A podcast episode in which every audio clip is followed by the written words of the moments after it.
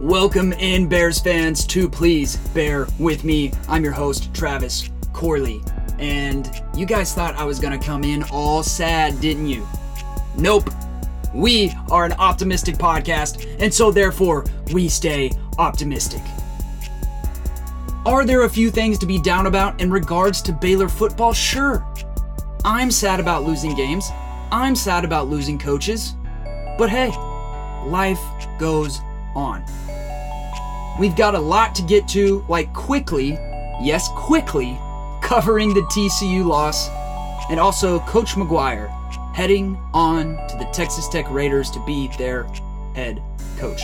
We've also got an amazing guest for you this week that Scotty has hooked us up with Bobby Evans, former Oklahoma offensive lineman and current LA Rams offensive lineman, joins the podcast to talk the OU matchup. And a little small world stuff here. My wife graduated from Allen High School with Bobby. So, A up and enjoy. Please bear with me.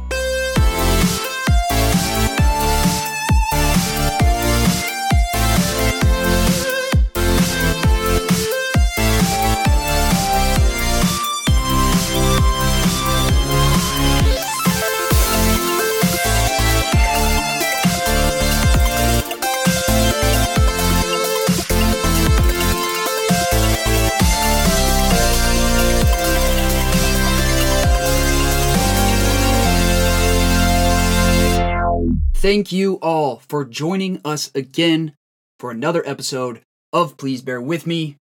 And we are going to kick this episode off with the hot news revolving around this Baylor football team. That is Coach Joey McGuire has accepted the head coaching position for the Texas Tech Red Raiders. And man, I am very happy for Coach McGuire, very happy for his family. He has been a Texas football legend, is a Texas football legend, and now has just moved his way up the ranks and finally is going to get an opportunity to coach at one of the highest levels you can get to in Texas football with the Texas Tech Red Raiders in a Power 5 conference. And this guy is so humble. This is a guy that most players and fans wanted to see hired ahead of Aranda. Most people wanted him to be our next head coach, and he didn't get the job, which we all know. But yet he's able to swallow his pride and he sticks with the team. And I could imagine how awkward that could be and some possible animosity being created between McGuire and between Aranda, but th- there was none to be seen, none to be found. He sticks around, they build a great relationship, and that affected the team in a positive way. There were so many ways that this could have gone negative with keeping McGuire around, um, but you didn't see it. It just didn't happen. And I'm not sure of many other coaches that would hang around with a team that was like, nah, we're good. We, we don't need you as a head coach. We're good. I, I don't know how many guys would stick around. So, man, credit, credit Joey McGuire a lot for sticking around and for just being a positive and genuine guy, which we've all uh, grown to love him for. And I think that just speaks further to the culture of this team and how great that these two men are in Coach Randa and Coach Coach McGuire. And the reaction on social media was was so positive. I mean, from our team, from our fans, from Tech from Tech fans, and hey, gotta turn my phone there on silent, and there we go.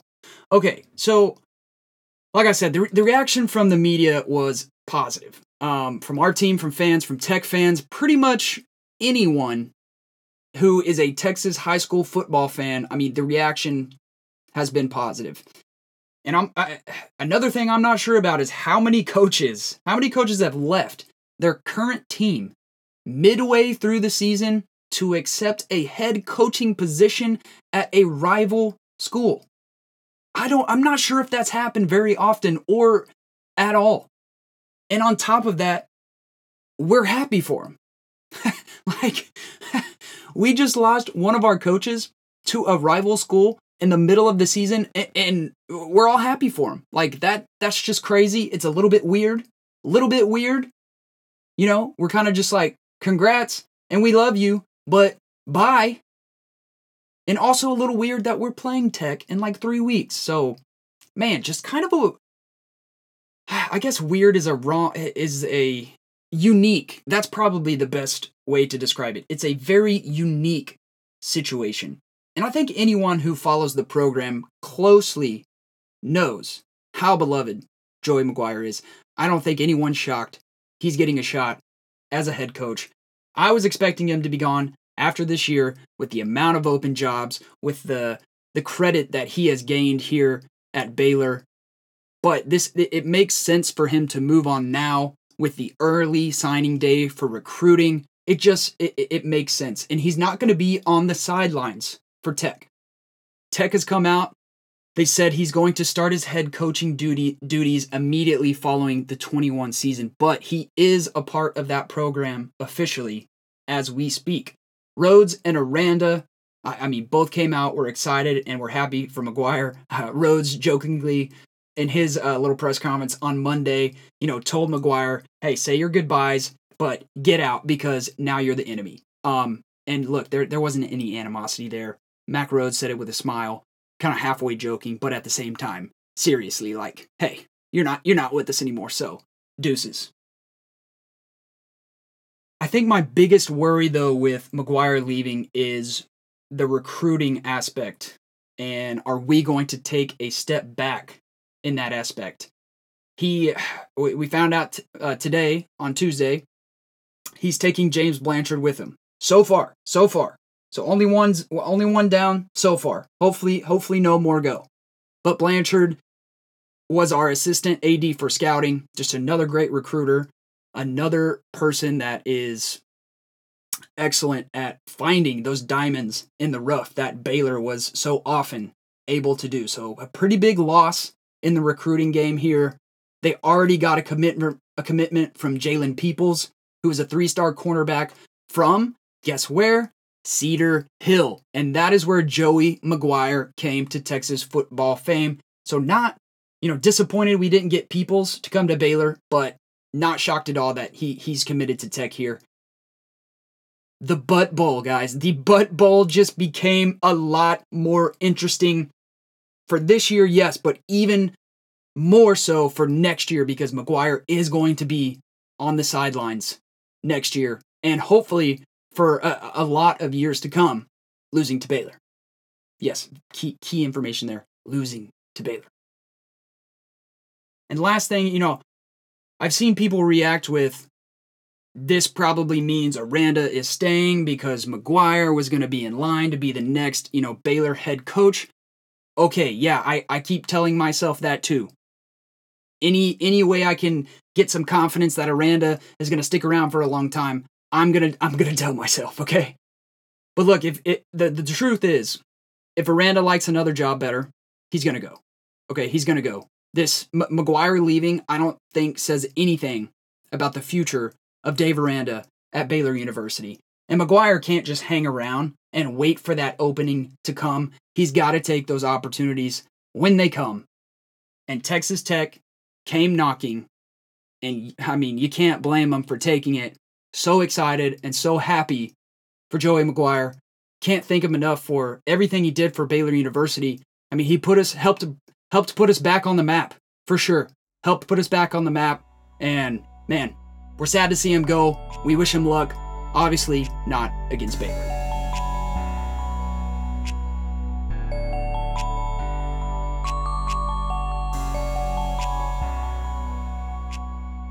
TCU Oh man, TCU, it was not a fun game to watch, and I was so wrong. I was so overconfident coming into this game. I was even looking ahead to OU a little bit. I didn't have the butterflies that I normally do before games that I had against TCU. So, yeah, a little overconfident on my part. Had the Bears winning 31 13. Whew, Yeah, we gave up much more than 13 points. But look, one thing I forgot TCU versus Baylor. Always weird. Always weird. And to start the game, though, TCU receives, they punt. Abram Smith, right off the bat, goes for 48 yards on our first play. We score two plays later. Everything seems great. Force a TCU fumble the next time out, which I didn't even know happened really until they reviewed it. So at this point, I think everyone was like, okay, like we're rolling. Here we go. And thinking we would take off from there, but we didn't. We didn't take off. And a- another thing that made this game a little bit frustrating and not, not fun to watch the penalties. My goodness. This game just absolutely littered with penalties on both sides. I think in total there was over 30 flags thrown. 30. Like, come on, Big 12 refs. Like, well, let's not affect the game this much. And there was definitely penalties that just didn't affect the game that had no business being called. But Baylor ended with six penalties for 65 yards, which isn't terrible. You know, not super bad, not 10 penalties like we had earlier in the year. But compared to how we've been in the last three games with penalties, this was pretty bad on us. But TCU, 13 penalties for 111 yards. And you guys know I don't like to talk about officiating, but this game, I mean, it really did affect the game on both sides. And I want to be clear it was bad for both sides. So, you know, I guess they were consistently bad. If you want to, you know, I don't know. They're consistently bad. That's all. That's all I gotta say. That's all I gotta say. But is the, there is one penalty I want to point out. It was seven to seven. It was our third drive. Ebner had a great return to the 38. We've got great field position. Bohanon rips off a 19 yard run. We're into TCU territory. And then an offensive pass interference on Ben Sims. I mean, is might have been the worst call of the game. He doesn't he, he didn't even touch anybody on the route. Doesn't even touch anybody on the route, and he's almost on the other side of the field. I think it happened in the middle of the field, but the play's not even going toward. I, I mean, it had no effect on the play whatsoever because guess what? He didn't even touch a guy. So hey, offensive pass interference, 15 yard penalty. We can't recover. Killed our drive. So, but hey, penalties were bad on both sides of the ball. Made the the first half at least tough to watch. Tough to watch. My bare necessities did not work out for this game, mainly because the first two were limit Zach Evans and contain Max Duggan, and neither of them played, which may have also been a factor into my overconfidence. You know, they announced on Saturday morning that they wouldn't be playing, and we thought it would only help us win, but it didn't. So maybe what I should have said was contain Chandler Morris, because the dude was making plays inside the pocket, outside the pocket. I mean, he was making plays all game. And Chandler Morris, freshman quarterback, went 29 of 41 for 461 yards and two touchdowns. We also let him lead their team in rushing with 70 yards rushing and a touchdown. Our pass wa- our pass rush was not there. It just was not there. Morris had plenty of time all game, and then the times that we did get to him, he was slippery. We just couldn't make the tackle. You know, I remember a pretty crucial third and long. It was at least 10 yards, I want to say, where Pitre, I mean, Pitre literally has him in both of his arms, and Morris is able to escape. Throws a, I think, throws a little lob pass, or maybe this was the one where he ran it for a first down. But either way, we were giving up third down conversions to this freshman quarterback left and right. Left and right. And Morris, I, we got to give Morris credit. Okay. He came out there against this very stout Baylor defense and played out of his mind. Just played excellent. So definitely want to give Morris his credit there. He played an amazing game and TCU, I mean, they better not look back. Max Duggan better not ever get back on the field for TCU because Chandler Morris is good. Chandler Morris is good, okay? One thing we can add to the Baylor kryptonite list. Number one on that list is Stillwater. And number two on the kryptonite Baylor list is TCU backup quarterbacks. We all remember Trevone Boykin going off for four touchdowns in Waco back in 2012. So, what happened defensively I'm not quite sure. I mean, it is hard to prepare for a backup quarterback. I'll, I'll, I'll give him that. But I don't think that's an excuse. You know, giving up over 400 yards in the air is never good. It's never good. And Aranda pointed to the lack of pressure as the main issue here. I want to I will throw in missed tackles to there as well. But hey, well, our pressure this game just it, it really wasn't there. And Aranda even said further that the lack of pressure hurt our coverage. And this was kind of surprising to me because our pressure had been so good over the last three games. We come into this game, only get one sack. Uh, I mentioned the missed tackles, and then uh, a breakdown on a corner blitz that they scored on. I'm not sure why, what happened there. Uh, looked like after the play that we were upset that Tejada went on the blitz, so may- maybe a, a little mental error there. But we still had a chance to win. We still had so many chances to win. I mean, TCU was begging to give this game away to us. They were just almost handing it to us on a silver platter. And we've seen Baylor play poorly in the first half, like against Texas when we were down four at halftime. But this game, I- would say we even played more poor in the first half, and we were only down two. Only down two. Could have been a lot worse there at the end of the first half. And in the second half, two missed field goals from TCU. I mean, just trying to hand us the game here. One gets blocked by TJ Franklin. Great to see a special teams game changing play finally. And then the second one, they just flat out missed. Flat out missed. That would have put them up five with two minutes left. But instead, we get a chance to go and just get in field goal range. And I was feeling pretty confident about Hankins. He's banged some 45 yarders. And so I was feeling confident if we gave Hankins a chance within about 45 yards that he was going to have a chance to knock it in. And remember, two years ago, Matt Rhule, pretty sure it was Mayers who hit like a 51 yarder to send us into overtime. So, man, so many opportunities to win this game just couldn't come through. And everyone wants to talk about the Bohanon interception, and so we will here to end that game. So we're down two, one minute left, right around the TCU 34. Uh, that's about a 49 yard field goal. And I disagree right here with Abram Smith being on the bench. He's got to be in on the final drive, period. And if you want Ebner in the game, that's great. Let's find a way to get both these guys on the field in our final drive. And originally on this interception, I thought we should have run the ball two more times, especially with the timeout. I was vocal about it on Twitter. Thought we should have ran it two more times, get into field goal range. And look, we've been very good on fourth down as well. So run it two more times, get into a fourth and manageable. If we don't like the field goal there, there, then hey, go for it on fourth. How, good have we been on fourth and short? And how many times have we converted on fourth down this year? A lot. A lot. But I am I am wrong. I am wrong about running the ball on that play. The box was stacked six to five against us, so that tells you to pass. Okay, I and and this is hundred percent on Bohanon.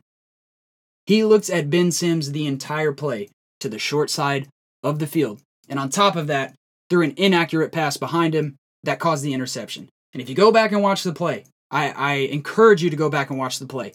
Look to the bottom of the screen. Look to the wide side of the field.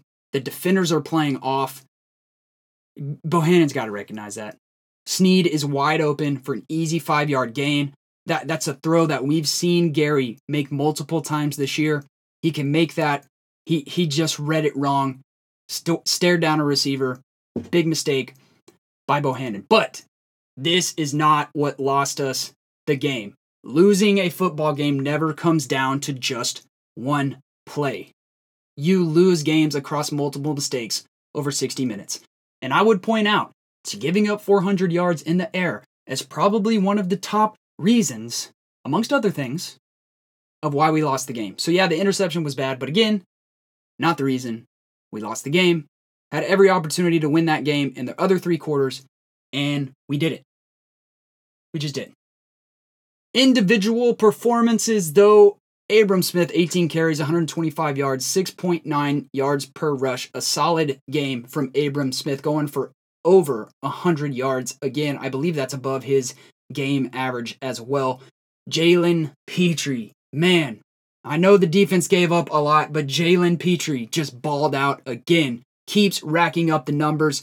Third in tackles on the team, five solo, three passes defended, three tackles for loss, one forced fumble, one fumble recovery, and Jalen Pitre, one of three players ever, ever through eight games to have 44 total tackles, nine and a half tackles for loss, two sacks, two interceptions, two forced fumbles, and two recoveries. Also, the only player, yes, only player in the nation with three forced fumbles, three fumble recoveries, three plus forced fumbles, three plus fumble recoveries, and two plus interceptions. Jalen Pitre is your Big 12 Defensive player, player of the Year, and I will fight you if you don't vote for him. I will fight you.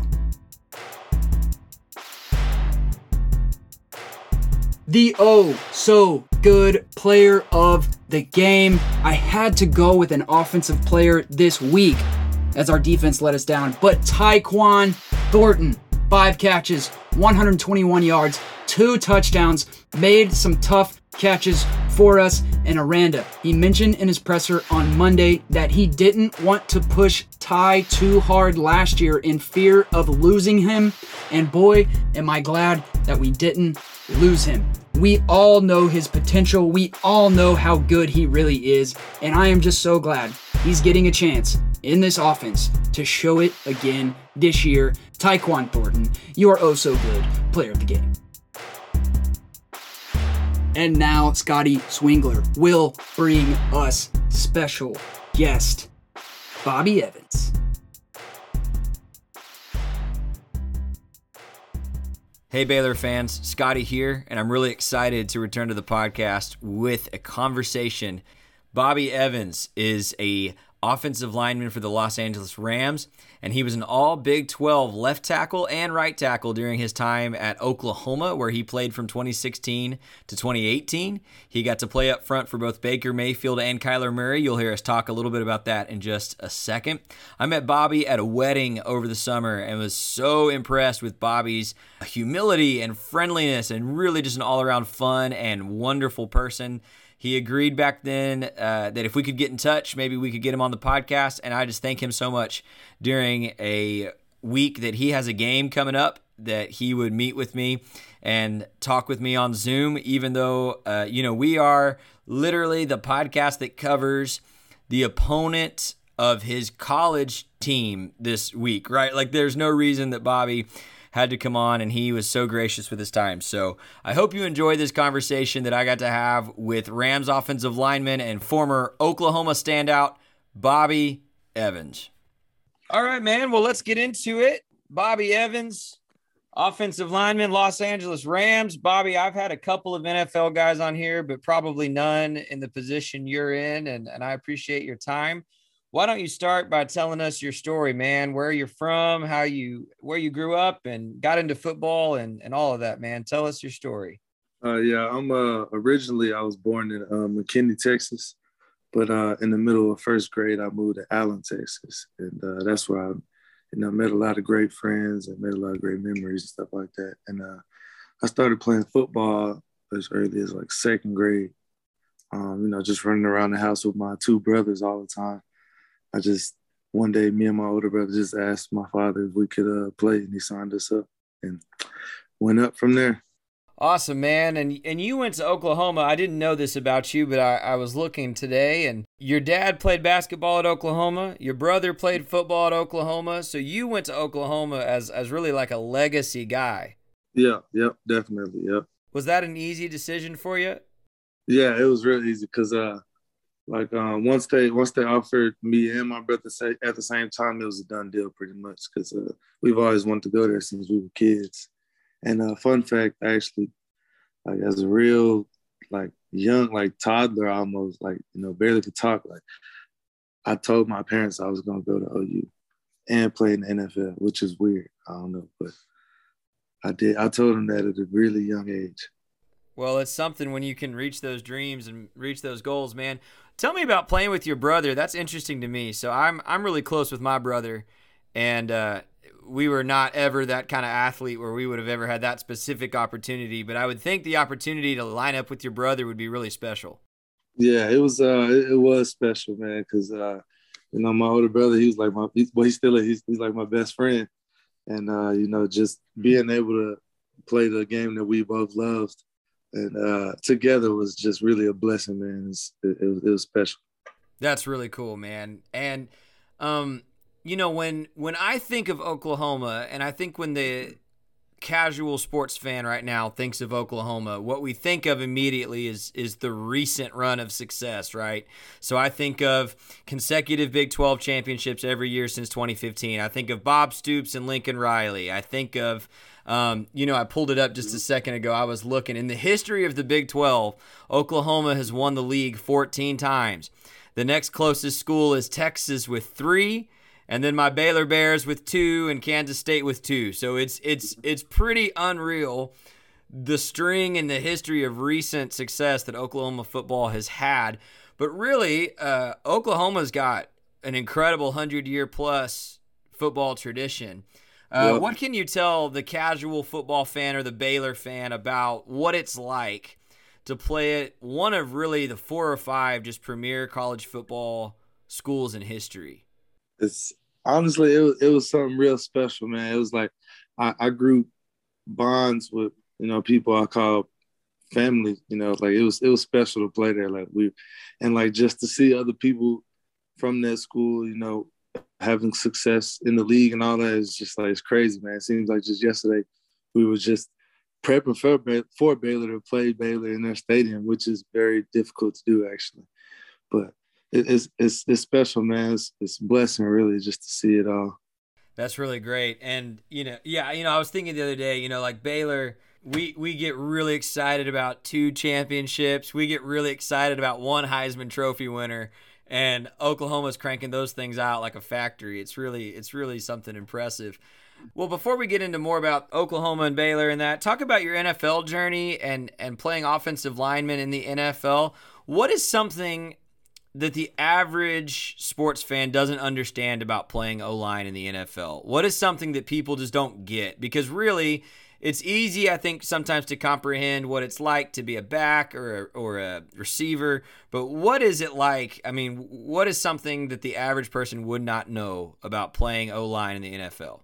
I would say more so just about like the technique of how you go about different blocks, which is crazy to think about. But it's like a lot of people really don't know. Like something that may look like, oh, this person got like beat inside maybe that's what he was planning to do to set up a screen or something like. Like it's it's a lot of different techniques that we have to think about while we out there playing that, and not like the average person I don't takes into consideration. Is because it's like you know playing O line, the only time you get you know acknowledged is when you give up a sack or something like that. Like it's yeah right. You know, this is a very unnatural position to play too, so it's you know it's it's tough, but I just think like if people kind of would take the time to understand like how important the trenches really are, they'll really like understand that the team doesn't go without, you know, the motor, basically. Yeah, well, well, most of your audience for this interview is going to be Baylor fans, and we have seen this season the drastic difference that a, a good offensive line can make as opposed to when they're not playing well. So uh, I think Baylor fans understand. Now, you mentioned something there I want to follow up you talked a lot about the mental component, right? There's a lot of technique and, and things you got to think through. But you also said it's an unnatural, it's kind of an unnatural physical position to play. What do you mean by that? Explain that to people. Like you literally got to like go backwards to stop somebody that's coming forward. And you got to like have your feet in the ground. You're playing the, the way you got to bend your knees and bend your ankles and stuff like that. And your hands and wrists. It's it's very unnatural to play offensive line, but you know, once you get it down, it's really not that bad. But I'm still working on it, so don't think I got it all. but uh, you know, it's it's a journey though. It's fun. Now you've played. What I find interesting about you is the Rams have put you at different spots. You've played some guard on either side. You've played the tackle spot, which is what you did at Oklahoma. You played both right and left tackle at Oklahoma. uh, again, for the casual fan who maybe just does not know the game at that level, talk about the difference between some of those spots along the offensive line and what they require. Man, it's like honestly, I could sit here and talk about that for like 10 minutes, but it's like you gotta you gotta be able to basically flip your hips into different positions. Like from right tackle to left tackle, those are two completely different islands as far as offensive line work. And then even in the guard position, like, you know, your knees got to be bent, your pads got to be lower, and you got to be like strong and stout as a guard. Whereas like tackle, you can be more kind of, you can work on different things, do different things, and like even if you get beat, you still have time to time and space to recover. Whereas guard, it's like if you get beat, you kind of gotta like, you know, you kind of lost down but it's, it's it's very difficult as far as like just basically training your body to try to flip um, how you move one way, try to flip it and do it the, the exact same way on the other side. Hmm. And like your hips get used to sitting in one position. So therefore, like if you move to a different one, your hips, they, it's a lot, bro. That's why like I got to see a chiropractor, all kinds of stuff like it's, it's a lot. See, at least at least you go see a chiropractor because you are getting hit every week. I I go see a chiropractor because I'm small and, and weak and my back always hurts. So at least you've got a good excuse. Would you would you say that the biggest learning curve as you have to like kind of move around uh, different spots is that the physical nature of it and and the uh, like you're talking about the the uh, positioning and the you know um, the technique is that is that the biggest learning curve as you try to switch spots?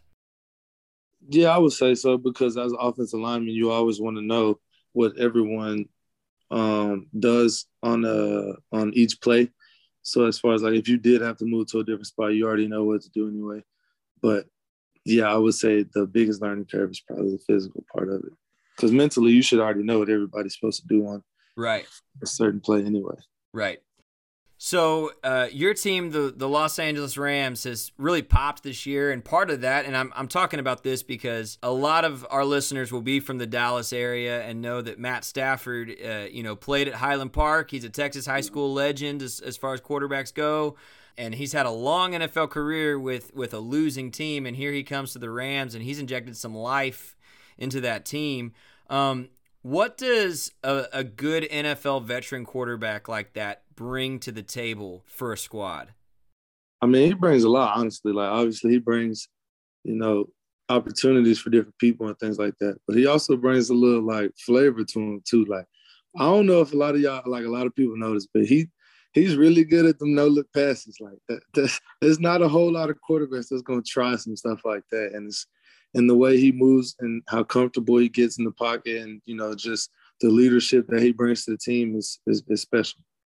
Stafford is not the only great quarterback you've played with because at Oklahoma you got to obviously uh, win some titles with Baker Mayfield and Kyler Murray, and both of those guys are now playing really really well in the NFL. Um, talk about those guys, what it's like playing with each of them, and I think what uh, what the fans that are going to hear this would want to know is like what makes those guys special, not just on the field, because we can see that, right? Like you watch Kyler Murray play for three seconds, you see what makes him special on the field. Um, but what makes those guys special behind the scenes, and why have they had so much success? Because let, let's be honest, right? Like they both were really doubted coming out as undersized or, or not capable or whatever, and they have both really played well. And it's just, uh, like I said, like quarterbacks, they got a certain like leadership that they have to bring to the team, and for each person, you know, that's different. Like as far as like some may not be as vocal, but they can lead by example, you know, things like that. So it's just it's good to see them doing their things for sure. Like it, you know, especially like Kyler, because you know we go back to high school, we play high school ball together. But um, like just knowing them and the type of mentality that they both had, you just knew that no matter what people said about them, no, they were gonna, you know, do their thing because that's just that mentality that they have and that they've been having for a while, the whole lives, pretty much. So I don't. I'm a terrible interviewer. I don't know why I didn't think about the fact that you're Allen and Kyler obviously just set record after record at Allen. what is it, dude? Just talk through that kind of success. I mean, state championships, and then you get to Oklahoma and you're winning conference championships, and you're in the playoff every year. Um, how, how, that's does it get old? Like, what does that feel? I can't even I can't even comprehend that level of winning. Nah, of course not. It can never get old, man. You just love, you know, it's that that's what you love about this game, and that's what makes this game special. Is like you have opportunities to win a lot of games, play with a lot of great people, and they go off and they're doing great things still to this day. So it's like, man, it's it's just crazy. It's really a blessing just to be a part of good, great programs such as the the Allen High School football program they really prepped us for college well, and then at college they prepped us for the league well. So really, I'm just blessed the one thing I've told people about Kyler, people who are surprised by his success, I'm like, he has literally done nothing but win football games his whole life. Like that's what that dude does all the time. Uh, Allen and on. So let's move into Baylor versus Oklahoma. Uh, I want to talk about Lincoln Riley. As much attention as he does get, I think he's underrated. Like he has just kind of quietly and quickly become one of the most prolific coaches in, on any level. Um, so tell me a little bit about him. What's he like? I mean, what what is practice like with him? What's he like in meetings? Uh, what's he like as a leader? I want to know about this guy. He's um I would say he's one of the coaches that, you know, that you know make the game fun for everyone.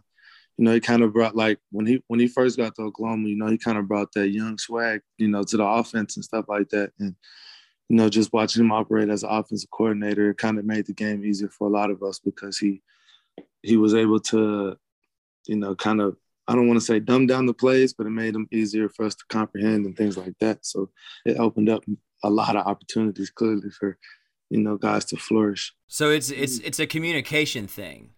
Yeah, definitely. And he's you know, he's a great speaker.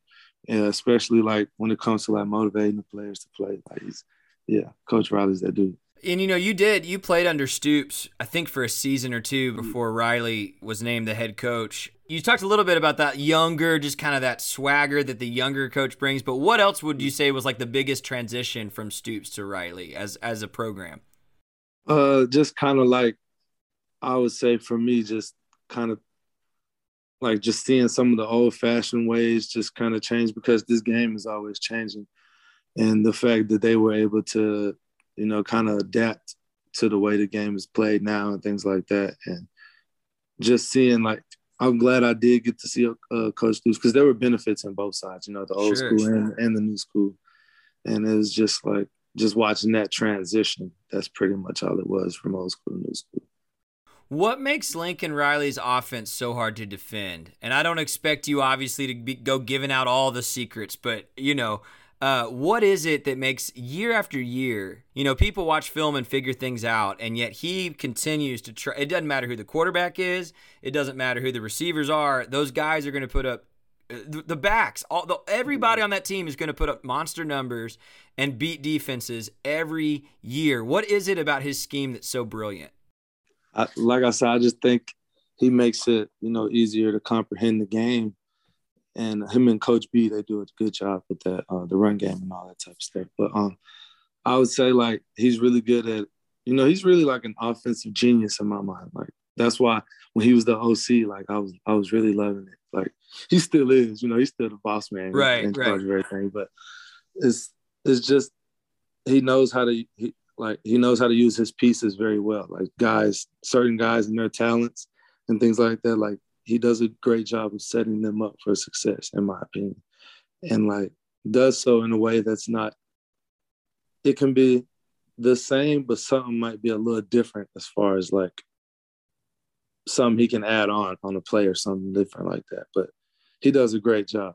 So Baylor and Oklahoma is not a true rivalry. I don't want to pretend like it's a true rivalry because it's not, right? Like y- you guys are true rivals with Texas, and I think even Bedlam is probably a, a, much bigger rivalry. But and yet, over the past decade, when I think Baylor Oklahoma, I always think of an intense football game, right? I, I even think of that that Matt Rhule's first year when Baylor only won one game all season and yet that that game against Oklahoma came down to the wire, right? It's Yeah. always it's always a competitive game, uh, and you know Baylor fans would point out like 2011 and RG3's kind of Heisman throw. Baylor Yeah. fans would want to talk about 2014 when Baylor had the biggest win in Norman um, in Bob Stoops' entire uh, career.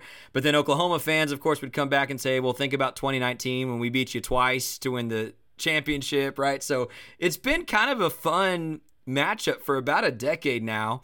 You mentioned something that I appreciate because I don't know if you saw this a couple weeks ago. There was a Texas defensive back that was talking smack about Baylor's home field advantage.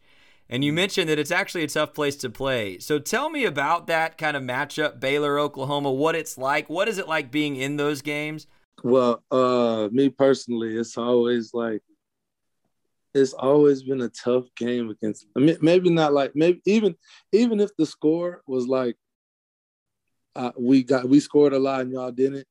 The score didn't reflect how hard we had to work for a lot of them points. Like Baylor, um, especially when when Baylor's at home, the crowd gets really loud and really rowdy, and it's like the players are always gritty. Like I, Baylor is always a gritty game. Like we always had to grind to get like to get the dubs against Baylor. So that's just me on the inside, you know, telling telling y'all how I was as a player. That it was always one of them games. It was like, all right, we're gonna have to we're gonna have to get it going against them. Well, I'm sure that's what people love to hear. Do you have any like specific stories? Like if you think about the, the the games you played against Baylor, is there a story or a moment that stands out that that would be a fun story for us to hear? Uh, I gotta think on this one because it was always it was always something against Baylor. I'm sure. But I don't know if I got necessarily no crazy story or nothing like that, but I would always love y'all's defense because they would talk trash. So we'd be talking talking trash the whole game. So if I caught one of them and I and I got him on the ground, it's over with. But uh, no, I don't really got no no specific stories or nothing like that. I love that. Okay, so okay, well let me let me ask you a follow up then. Who was the biggest trash talker on on Baylor's defense when you played him? Oh, that's tough. That's either uh, one. That's either somebody. It's either somebody in the linebackers room or somebody on the DNs room. Um, I can't remember um his name, but he was number fifty-two for y'all as a DN not too long ago, like a couple years. Was that was that Greg Roberts? I'm gonna I'm gonna I- look I on the was. roster. I Greg was Roberts? Greg Roberts. Yeah. Yeah. Yeah. Yeah, he was he was he was trash talking, but uh, he was always a competitive player, and that's what we loved about him too. Bobby, you're gonna laugh at me because I I did not play football beyond freshman year of high school, so I have like no room to talk or experience, and yet I remember trash talk being my favorite part of the game. Man, Yeah. it is a blast. Oh yeah, that's Um, what makes it really fun though. yeah, well, and especially when you can shake hands at the end of the day and and you know walk off happy, like it, it's it's fun. It's fun. Right. So, how much have you gotten to watch this year's Oklahoma team?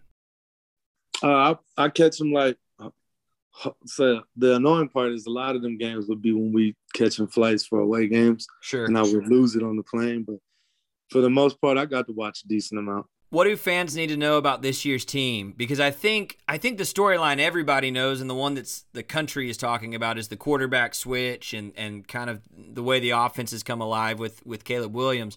But what what are some of the other things that fans need to know going into this matchup about this Oklahoma team? Uh, I would say like no matter what, it's always, you know, we're playing for each other in that locker room, and that's generally how it's always been. And that started long, but that's what makes that program so special. Like it's it's really like a brotherhood, and they're almost like a fraternity. Almost, it's like, you know, it's, it's really special. And at the end of the day, you know, whether we number eight or number whatever, that doesn't matter. What we make make it to the playoff, even though we still undefeated, but we're not gonna get into that. Listen, um, listen, Bobby. Uh, let me tell you, from the Baylor perspective, that was a trash ranking. I mean, that Yeah. unbelievable. I'm with you. yeah. And, and, and here's the truth, man. If if Oklahoma runs the gauntlet and goes undefeated and wins the Big 12, you got to put them in. Like, Yeah. I don't care what they're ranked this week. You got to put them in at that point. You would think. Right. Right. Okay, so you you, you mentioned like this team's going to have chemistry. They're going to have teamwork. Uh, we know from experience, Oklahoma's a team that fights. That's not a team that's going to roll over in the second half like a certain other team in the conference right now. but what do you expect to see Saturday? I don't know how much you've gotten to watch Baylor. Baylor's got um, a defense that I, before this last Saturday, I would have told you Baylor's got an elite defense, and I don't know what this TCU quarterback was drinking before the game, but he he tore us up. I caught um, a little bit of that game. I didn't get to watch it all, but I caught some. Dude, freshman in his first start throws for 460 and runs for 70 some odd. Like, man, I don't know why Gerry was keeping him on the bench, but I don't want to get back into that. Um, rough. So game the game is in Waco. You've got you've got uh, a team in Baylor that's going to be angry. You got a team in Oklahoma that's angry about their ranking and trying to prove something and has really played well for three weeks now. What do you expect to see? I, I expect to see a great game per usual. It's going to be gritty. It's for sure going to be gritty. Like, but uh, you know, it's Boomer Sooner all the way. But uh, yeah, it's gonna be it's gonna be a good game. It's gonna be a good game for sure. I know they're gonna come out fighting because it's always like I said, it's always tough to play in Waco. What do you think would be Baylor's like if Baylor was gonna get an upset? What would be the keys? Like what what are the things they have to do well to compete in this game? I ain't gonna talk down on my boys. You tried to set me up. I'm not trying to set you up. I'm not trying to set you up. Nah, I don't honestly if they come out and just play like Baylor. Like that's that's trust me, that's good enough fight right there. There's definitely I think it's gonna be a fight. It's for sure gonna be a dog yeah. fight. Yeah. Well, I, I mean, I'm seriously. It was the year after you graduated, but that 2019 game in Waco, they went down to the wire, was so fun. I, I enjoyed that so much. The last thing I kind of wanted to ask you about is this conference realignment deal, right? We just talked about it. Oklahoma has run the gauntlet in the Big 12. I mean, it's it's not even close as to who's been the premier team in the Big 12. And you know, you played in the Big 12. I don't know where this perception that the Big 12 is is a second tier conference comes from because I see good football every week. Yeah, um, people they I don't know why they always disrespect the Big 12. But yeah. like we the Big 12 produces players. Like we have really good players all over the place. Like I don't get it. I'm with you, and yet there is the transition coming. Texas and Oklahoma jump into the SEC. All three of your bowl games where you played, you played SEC, beating Auburn in the uh, Sugar, and mm-hmm. and then the two playoff games. You know, unfortunately, I was rooting for Oklahoma in both those games. Uh, tough losses, but you know, playing neck and neck with with SEC how do you feel about Oklahoma moving to that league? What do you expect that to look like? And like frankly, can we be honest about it? How do you expect Oklahoma as a program to respond when they're going from being top dog in a good conference to having to you're really going to have to fight to be top dog in a in a better conference? Uh, well, I think I think it was a, a good move um, as far as Oklahoma, as far as like getting into some different competition just and uh, I think we'll respond great because I think this move will also help bring in recruits, right, and stuff like that. So I think um, you know once they kind of put the pieces where they need them, I think they'll they'll yeah they'll be worth it. They'll definitely be worth the watch, and it'll be worth the move over to the SEC. Bobby, is there anything else I haven't covered that that you'd like to say to Baylor fans other than Boomer Sooner? We know you say that. But, uh, I was getting ready to say it too. that's that's right. Funny. That's right. Any, anything else that, that we can glean from your your wisdom and your experience about Oklahoma and this matchup and and all of that? Uh, nah, man, we pretty much covered it all. That's all I got for y'all today. I want to thank Bobby once again for coming on, but please bear with me. He was an outstanding guest, and I loved a few of the things that he said there. I love hearing about the home field advantage that does exist at McLane Stadium, especially from somebody who plays at a uh, premier school like Oklahoma. That was really good to hear. I loved hearing about how even in Baylor's down years, uh, he has seen Baylor always as a gritty, tough, physical football team.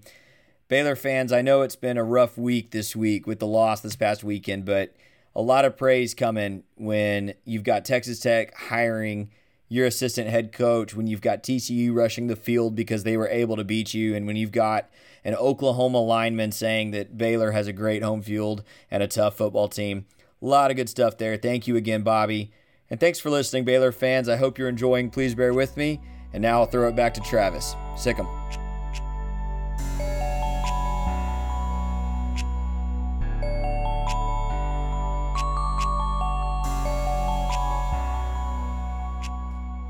Whew!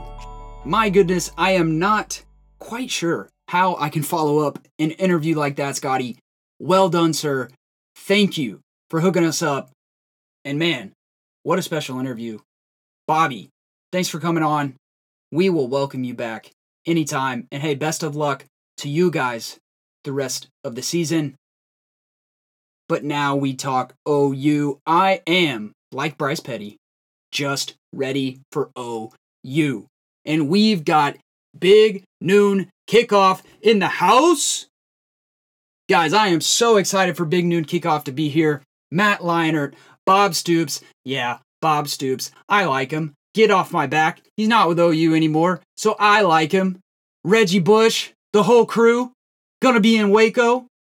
And look, I know we all wanted game day to be here, but hey, Big Noon Kickoff, they haven't been to Waco yet. So I'm excited to get these guys on campus. And look, I have started to drift away from college game day as well. And I have started to listen more to this Fox Big Noon Kickoff. And guys, I really enjoy it. I encourage you to watch Big Noon Kickoff, also because I'm not a huge fan of ESPN, but uh, that's something for another day. This is going to be great exposure for us anytime you can get a nationally televised show to come to your campus.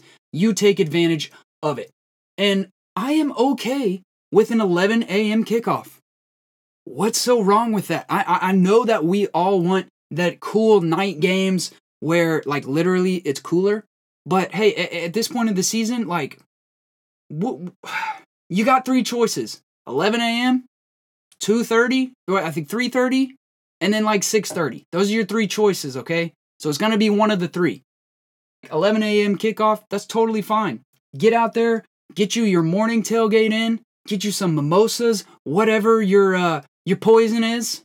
Get in there, be loud against OU. Might be also their last time coming into Waco. And then, hey, after the game, go tailgate after. Go tailgate after. You got two. You can tailgate before, you can tailgate after, you can tailgate both. I know Blake Blackmar, he's doing a pig. So, hey, if you're going to be in town, get out and tailgate and have some fun. And hey, maybe swing by Blake Blackmar's uh, tailgate there and get some pig. Get some pig.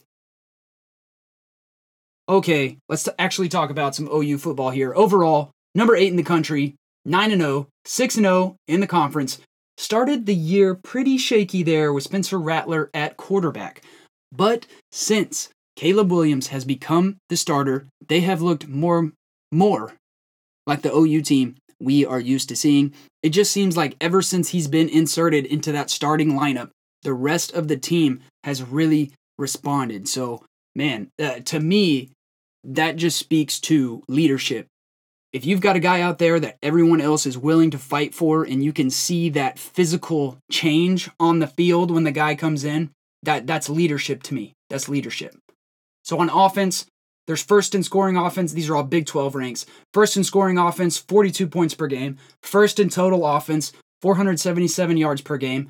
First in passing offense, great. Yeah, great. First in passing offense, 295 per game. Fourth in rushing offense with 181 yards per game. And Caleb Williams, talk about him again at quarterback. He's got 71% completion. That that is that is really good. 71%, over a thousand yards passing since coming in against Texas. 14 touchdowns, one interception. We all love how Gerry Bohanon has taken care of the ball. But man, 14 touchdowns, one interception in four games. In four games, guys. That that is impressive. So they just look like a completely new team there with Caleb. Kind of hoping that we were gonna see Rattler because We've played against him last year. We've got a lot of tape on him. You know, we may know a little bit more of his tendencies. Not that we don't have tape on Caleb Williams, it's much less, but also these guys haven't played against Caleb Williams. So, yeah, I was kind of hoping we were going to see Rattler, but it is what it is. We've got Caleb Williams coming in here to Waco on Saturday, along with Kennedy Brooks at running back, over 800 yards rushing, nine touchdowns, 6.1 yards per rush average, and also the best wide receiver group in the Big 12. For sure. Marvin Mims, their top guy, over 600 yards receiving, four touchdowns. And then they've got Mario Williams with three touchdowns. Jadon Haselwood with six touchdowns. Jeremiah Hall at tight end with four touchdowns. Austin Stogner also at tight end with two touchdowns. They are very good at spreading the wealth. They're not going to key in on one guy. And another team that is very good at using their tight ends in the passing game. Looking at the defense, and this is where most people thought that OU was going to take a step forward, but I think they're about the same. About the same. Okay, sixth in scoring defense in the Big 12, allowing 24 points per game. Sixth in total defense, 383 yards per game. Third in rushing defense, 111 yards per game. And then fifth in the Big 12 in sacks with 21 total. They're just right there in the middle of the pack, kind of with everyone else. Um, but last, yes, last, 10th in the Big 12 in passing defense, allowing 272 yards per game. That defense, though, highlighted on the defensive line by Isaiah Thomas and Perrion Winfrey, both second team All Big 12 selections last year. They've got nine combined sacks, 10 combined tackles for loss, and Thomas has three forced fumbles. And then right behind him, right behind them, is Nick Bonitto, their linebacker, probably their best defensive player. He's got five sacks, six tackles for loss, a preseason All Big 12 selection. I'm a big fan of Bonitto's game, and I, I like watching this guy play. And now the bare necessities. Bare necessities this week. Let's get into them, and hopefully, these will actually apply to the game this week. But first one is pressure Caleb Williams. I don't think that's a shock to anyone here. The pressure just wasn't there against TCU, and look what happened. If we aren't able to pressure Caleb Williams, it is going to be a long day for this defense. Someone on that defensive line needs to step up and have a big game for us. Whether it's Franklin, Maxwell, or Hall, Apu, I, I don't care. But one of these guys needs to have a big, big game for us. And if we do get pressure, we need to be sound. Don't run past him and make the tackle if you get him in your arms. Secondly, the defensive backs need to cover well on scrambles, okay? Our defensive backs have shown a lot of weakness over the last couple of games. OU, the number one passing offense in the Big 12. OU is going to get theirs offensively, okay? It is going to happen. They're that good. But we need to limit the big plays, and when Caleb Williams scrambles, which will happen, we need to stay sound in coverage, and we need a big day from our DBs. Lastly, on offense, Bohanon, he needs to be a playmaker. I have confidence he's going to play within the offense, but plays are going to break down, and he needs to make plays for us when they do. The OU pass defense is the worst in the Big 12, but they're decent at getting to the quarterback. So he's definitely going to need to be efficient but definitely is going to have to make some off script plays for us to win this game. And whether or not we run the ball well, I don't think that's going to matter in Bohanon's case. Either way, this dude is going to have to make some big throws. Game prediction. Yes, what is your game prediction? I will tell you right now. So, what worries me the most about this matchup is they are much better in rush defense than they are in passing defense. And so, rushing is our bread and butter on offense, which seems to be their defensive strength. And likely we'll see OU stack the box and make Bohanon beat them. I think they're going to watch the TCU tape closely and may take a few things from that TCU defense. But that also hints as to why I put Bohanon making plays into the bare necessities. But honestly, I do think this game is going to come down to quarterback play. Which two of these quarterbacks is going to make the off script dynamic plays? Caleb Williams, he has been great extending plays, and Bohanon has just been okay. Okay off script. I wouldn't be shocked if he uses his legs a little bit more in this game. I would like to see him maybe have seven rushes this game. He's got to be a weapon with his legs and off script. So, yeah, I, I think this comes down to the more dynamic quarterback play. And that being said, I think Caleb Williams does make a few more plays than Bohanon does, and a few more big plays. And I think OU escapes Waco here with a close win 35 31, Oklahoma.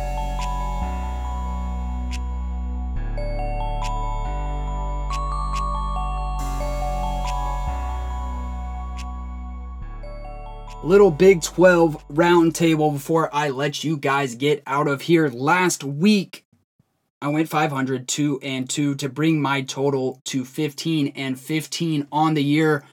I have got to get in that positive win column. But last week I missed on BU minus six and a half, and I missed on Kansas plus 24 just by one point. Kansas State won 35 to 10. Man, I just missed out on that one. But where I was right, I had Oklahoma State minus three, and they just annihilated West Virginia. And then the same thing with Iowa State, had them minus six and a half points, and they destroyed Texas 30 to seven. So it was two and two last week. And looking ahead to this week, starting with our game, OU coming to Waco. Baylor's getting five and a half points, and I'm actually going to take Baylor with the points on this one. West Virginia is going to Kansas State. Kansas State minus six and a half is where I am heading with this one. They're playing at home. West Virginia, just up and down season. I think Kansas State pulls this one out by more than touchdown. Iowa State visits Tech, and I think Tech is going to get a little bit of a boost being at home with, with all the excitement revolving around the program. But I'm taking ISU minus 10 and a half. They've got to win out to make it into that Big 12 championship game uh, to even have a shot. So I am taking Iowa State minus 10 and a half. Kansas visits UT, and boy, man, man, this would be great. Great to see uh, Kansas and, and Texas another loss. They are getting 30 and a half points, so I'm going to take Kansas plus 30 and a half. Last game here on the docket TCU at Oklahoma State. I am going to take Oklahoma State minus 13 points. I don't think Chandler Morris is going to be able to uh, have the same type of game against us. Also, visiting Stillwater is uh, extremely hard. Thanks for joining us again. Tough loss there to TCU, but we are on to the next one and ready for OU. Bobby Evans, you were awesome. You were so awesome. We were so lucky to get you and have you on. And Scotty, well done, sir. Hopefully, we can get more guys in like that for y'all. And Bobby, you know, like I said, if you ever want to come back, we'll be happy to have you. Big noon kickoff in Waco, Texas this weekend. Let's have a good turnout and let's be loud, as this also might be the Sooners' last trip into Waco, Texas, and we want to make it memorable for them. We all know what happened two years ago in Waco. We need to avenge it. We need to avenge it. Should be an exciting game. Really looking forward to this one. As always, Sic 'em Bears.